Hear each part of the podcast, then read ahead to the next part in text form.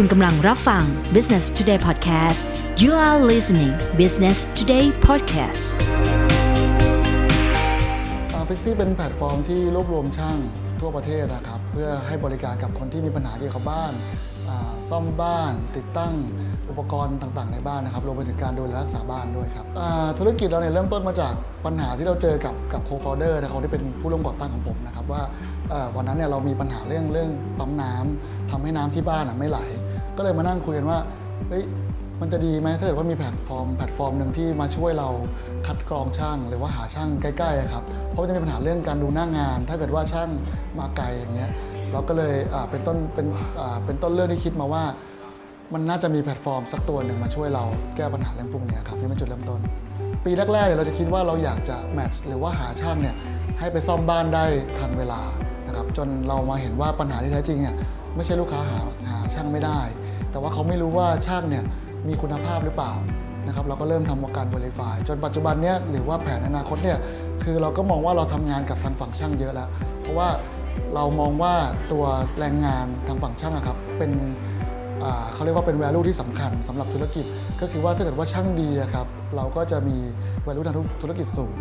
แล้วก็ช่วยแก้ปัญหากับประเทศไทยให้ระยะยาวด้วย เพราะฉะนั้นตอนนี้วิชั่นของเราก็คือเราแนวทางไปทาง มุ่งเน้นการพัฒนาช่าง หรือว่าเพิ่มคุณภาพมาตรฐานของช่างเยอะมากครับ จริง ๆ แล้วมันเป็นเบสิกนะครับ คือเริ่มเริ่มจากการศึกษาตลาด อันนี้คือผมพูดไปเนี่ยบางทีบางทีคนที่ยังไม่เริ่มศึกษาตลาดอาจจะไม่รู้ว่าเฮ้ยมันสำคัญจริงเหรอ แต่จริงๆแล้วถ้าคนที่เริ่มทำธุรกิจทุกคนเนี่ยการศึกษาตลาดเป็นเป็นเป็นเป็นงานที่ที่ว่าจะว่าง่ายก็ง่ายว่ายากก็ยากแต่เป็นเป็นผมว่าสำคัญที่สุดแล้ว สุดท้ายเนี่ยพอเราได้ข้อมูลจากตลาดมา เรามาดูว่า มันเป็นไปไม่ได้ที่เราเป็นเป็นเจ้าแรกของตลาดนะครับ เราก็มาดูว่าสิ่งที่เราจะเข้าไปแก้ปัญหาเนี่ยเขาจะเรียกว่า unique value proposition หมายความว่าเราอะดีกว่าสิ่งที่เขาแก้ไขปัญหาอยู่ยังไง ถ้าได้ 2 อย่างนี้มาว่าเออตลาดมีนะ และสิ่งที่เราทำเนี่ยมันดีกว่าที่เขาเคยใช้อยู่ยังไง ก็เป็นเป็นความเสี่ยงได้ดีระดับหนึ่งแล้วครับ หลังจากที่เราได้ partner เข้ามาค่อนข้างหลากหลายนะครับ ตอนนี้ก็มีธุรกิจหนึ่งที่เรากำลังสนใจอยู่ แล้วก็จะเริ่มทำเร็วๆนี้อาจจะเป็นเดือนหน้าเลยก็ได้เนี่ยก็คือธุรกิจเรื่องซ่อมรถ นะครับแล้วก็มี spare part หรือว่าตัวบริษัทที่ทำเกี่ยวกับอะไหล่รถยนต์ หรือแม้กระทั่งอู่ซ่อมรถเนี่ยเข้ามาคุยกับเราเยอะแล้วนะครับรวมรวมรวมถึงแม้กระทั่งตัวแบรนด์ที่ขายขายรถยนต์ด้วยนะครับ ก็คิดว่าเราน่าใช้ไอเดียในการซ่อมบ้านเนี่ยไปซ่อมรถด้วย แล้วก็ verify อู่ในประเทศว่าเฮ้ยอู่ไหนมีคุณภาพมีคุณภาพผ่านคุณภาพได้ยังไง ก็พยายามจะสร้างคุณภาพมาตรฐานตรงนั้นขึ้นมา เพราะเราคิดว่า งานซ่อมรถอะก็มีปัญหาเหมือนกับงานซ่อมบ้านเหมือนกัน เราคิดว่าเราก็ประสบความสำเร็จมามาได้ครึ่งทางแล้วนะครับ เพราะว่าหลังจากที่เราทำมาเนี่ยเราก็มี partner หรือว่า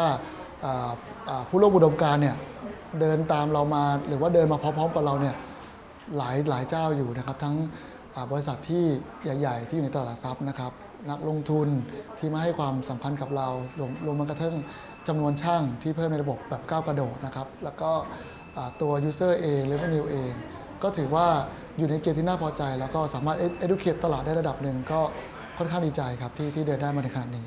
ณ ปัจจุบันนี้เราเรา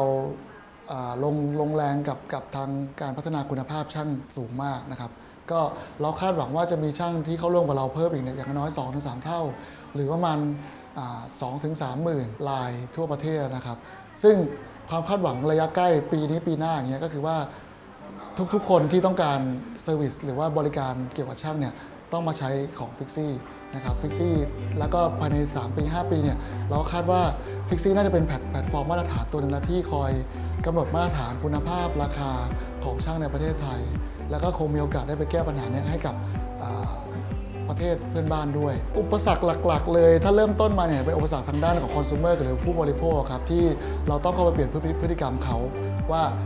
จากก่อนหน้านี้ ที่เขาโทรศัพท์เรียกหาจากตามเสาไฟ หรือแม้กระทั่งถามคนที่รู้จัก ก็เป็นเรียกผ่านแอปพลิเคชัน หรือเรียกทาทางแพลตฟอร์ม ทางช่องทางอื่นๆที่เรามีครับก็ค่อนข้างท้าทายเพราะว่า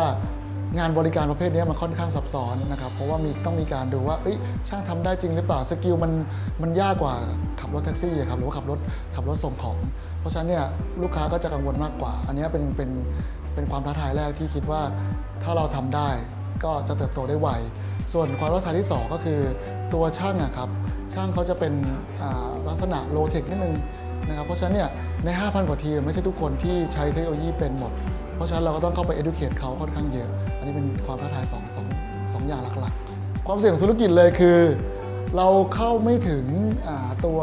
คอน sumer มากพอนะครับว่าเราไม่สามารถเปลี่ยนแปลงพฤติกรรมเขาได้เร็วพอ เขาอาจจะข้าม อันนี้เป็นความเสี่ยงของของของเทคโนโลยีด้วยนะครับเขาจะข้ามแอปพลิเคชัน ไปถึงระบบอื่น ๆ ไปเลยก็ได้ อันนี้เป็นความเสี่ยงคือเราต้องต้อง educate ตลาดให้เร็วมากพอมากกว่านี้ เพราะไม่งั้นเนี่ยลูกค้าจะข้ามแพลตฟอร์มเราไป ไปยังแพลตฟอร์มอื่น เช่นอาจจะเป็นระบบ IoT หรือจะอีกหน่อยจะมีแค่ปุ่มพิเศษปุ่มหนึ่งในบ้านกดปุ๊บ แล้วรู้เลยว่าบ้านเนี่ยเสียอะไรก็จะข้ามข้ามแอปพลิเคชันเราไป อันนี้เป็นเป็นเป็นความเสี่ยงทางธุรกิจครับ ตอนนี้ช่างในระบบที่ register เข้ามานะครับประมาณประมาณ 5,000 ทีม ทีมหนึ่งก็เฉลี่ยประมาณ 2 คน 3 คนก็ในในระบบเราที่เป็นช่างจริงก็น่าจะประมาณสักหมื่นคนครับณตอนแรกเนี่ยเราใช้วิธีลงพื้นที่เป็นในการหาช่างเข้ามา ปัจจุบันเนี่ยเราเริ่มพอเริ่มมีชื่อเสียงแล้วเนี่ยเราก็ช่างเริ่มติดต่อเข้ามาเองแล้ว เราก็ใช้วิธีการคัดกรองเรามีศูนย์ฝึกอบรม ก็จะมีช่างเข้ามาอบรมกับเราเพื่อสอบให้ผ่านว่าเขาอะ เชี่ยวชาญในด้านที่เขาสมัครเข้ามาจริง ๆ ครับครับแล้วก็มีการตรวจตรวจสอบประวัติออนไลน์ออฟไลน์ครับอันนี้เป็นหลักการในการเลือกช่างเรา ตอนนี้ซ่อมได้ทุกประเภทแล้วตั้งแต่หลังคายันใต้พื้นบ้านเลยครับขั้นต้นเนี่ยเราจะใช้ตัวตัวแพลตฟอร์มที่รับ requirement จากลูกค้ามาทางทางทางแอปพลิเคชันนะครับว่าลูกค้าอยากได้ช่างอะไรนะครับตรงนี้ระบบมันก็จะมีความฉลาดระดับหนึ่งในการส่งงานไปให้ให้ช่างที่เหมาะสมแล้วนะครับ แล้วเราก็จะมีระบบหลังบ้านที่คอยอสกรีนช่างว่าช่างประเภทนี้ควรจะได้งานประเภทไหน ซึ่งตรงนี้เรามี layer ช่างอยู่ประมาณ 3-4 layer ครับ ซึ่งแต่ละงานเนี่ยก็จะถูกแบ่งไปช่างตามตาม layer นั้นๆ ด้วยอัลกอริทึมหลังบ้านที่เราพัฒนาขึ้นมาครับถ้าเป็นงานซ่อมเนี่ยขึ้นอยู่กับ season เลยแต่ว่างานซ่อมที่เป็นเป็นงาน main หลักที่ซ่อมบ่อยๆเลยคือระบบน้ำนะครับอื่นๆก็จะตามตาม seasonal ก็เช่น ช่วงนี้ถ้าใกล้หน้าฝนก็จะมีเรื่องเพดานฝ้าหลังคาและ แล้วก็เรื่องพื้นบ้างงานที่เป็นงานเก็บผนังรอยร้าวทาสีนะครับส่วนถ้าเป็นงาน maintenance เนี่ยงานแอร์เนี่ยมาเป็นหลักเลย ก็ล้างแอร์เยอะที่สุดนะครับแล้วก็เรื่องงานทำความสะอาดบ้านช่างจะประเมินราคาคร่าวๆจากรายละเอียดที่ลูกค้าใส่มาในแอปพลิเคชันนะครับถ้าเป็นงานที่ที่ซับซ้อนหน่อย ช่างก็จะไปดูหน้างานให้ แล้วก็ประเมินราคาให้ก่อนที่จะเข้าซ่อมช่างส่วนใหญ่เรียนรู้จากระบบว่าถ้าเขาเสนอราคาเข้ามาแล้วมีค่าดูหน้างานเนี่ยเขาจะไม่ค่อยได้งาน ก็ส่วนใหญ่แล้วก็จะดูหน้างานฟรีครับ เพราะว่าช่างส่วนใหญ่ก็จะอยู่ในพื้นที่อยู่แล้ว Fixzy อาจจะไม่เก่งเรื่องการ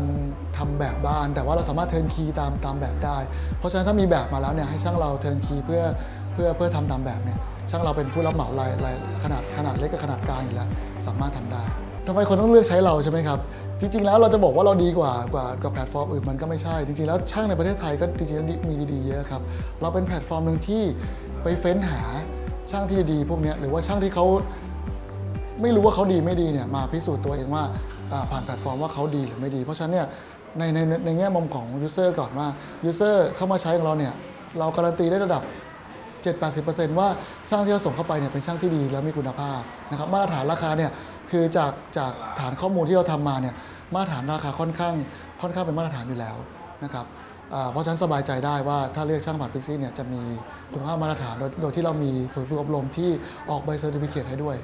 ในแง่มุมของช่างเนี่ยเราพัฒนาทางฝั่งฝั่งฝั่งแอปพลิเคชันหรือแพลตฟอร์มมาเพื่อเขาเยอะมากนะครับ เพราะฉะนั้นเนี่ยถ้าช่างใช้ระบบเราเพื่อรับงานเนี่ยก็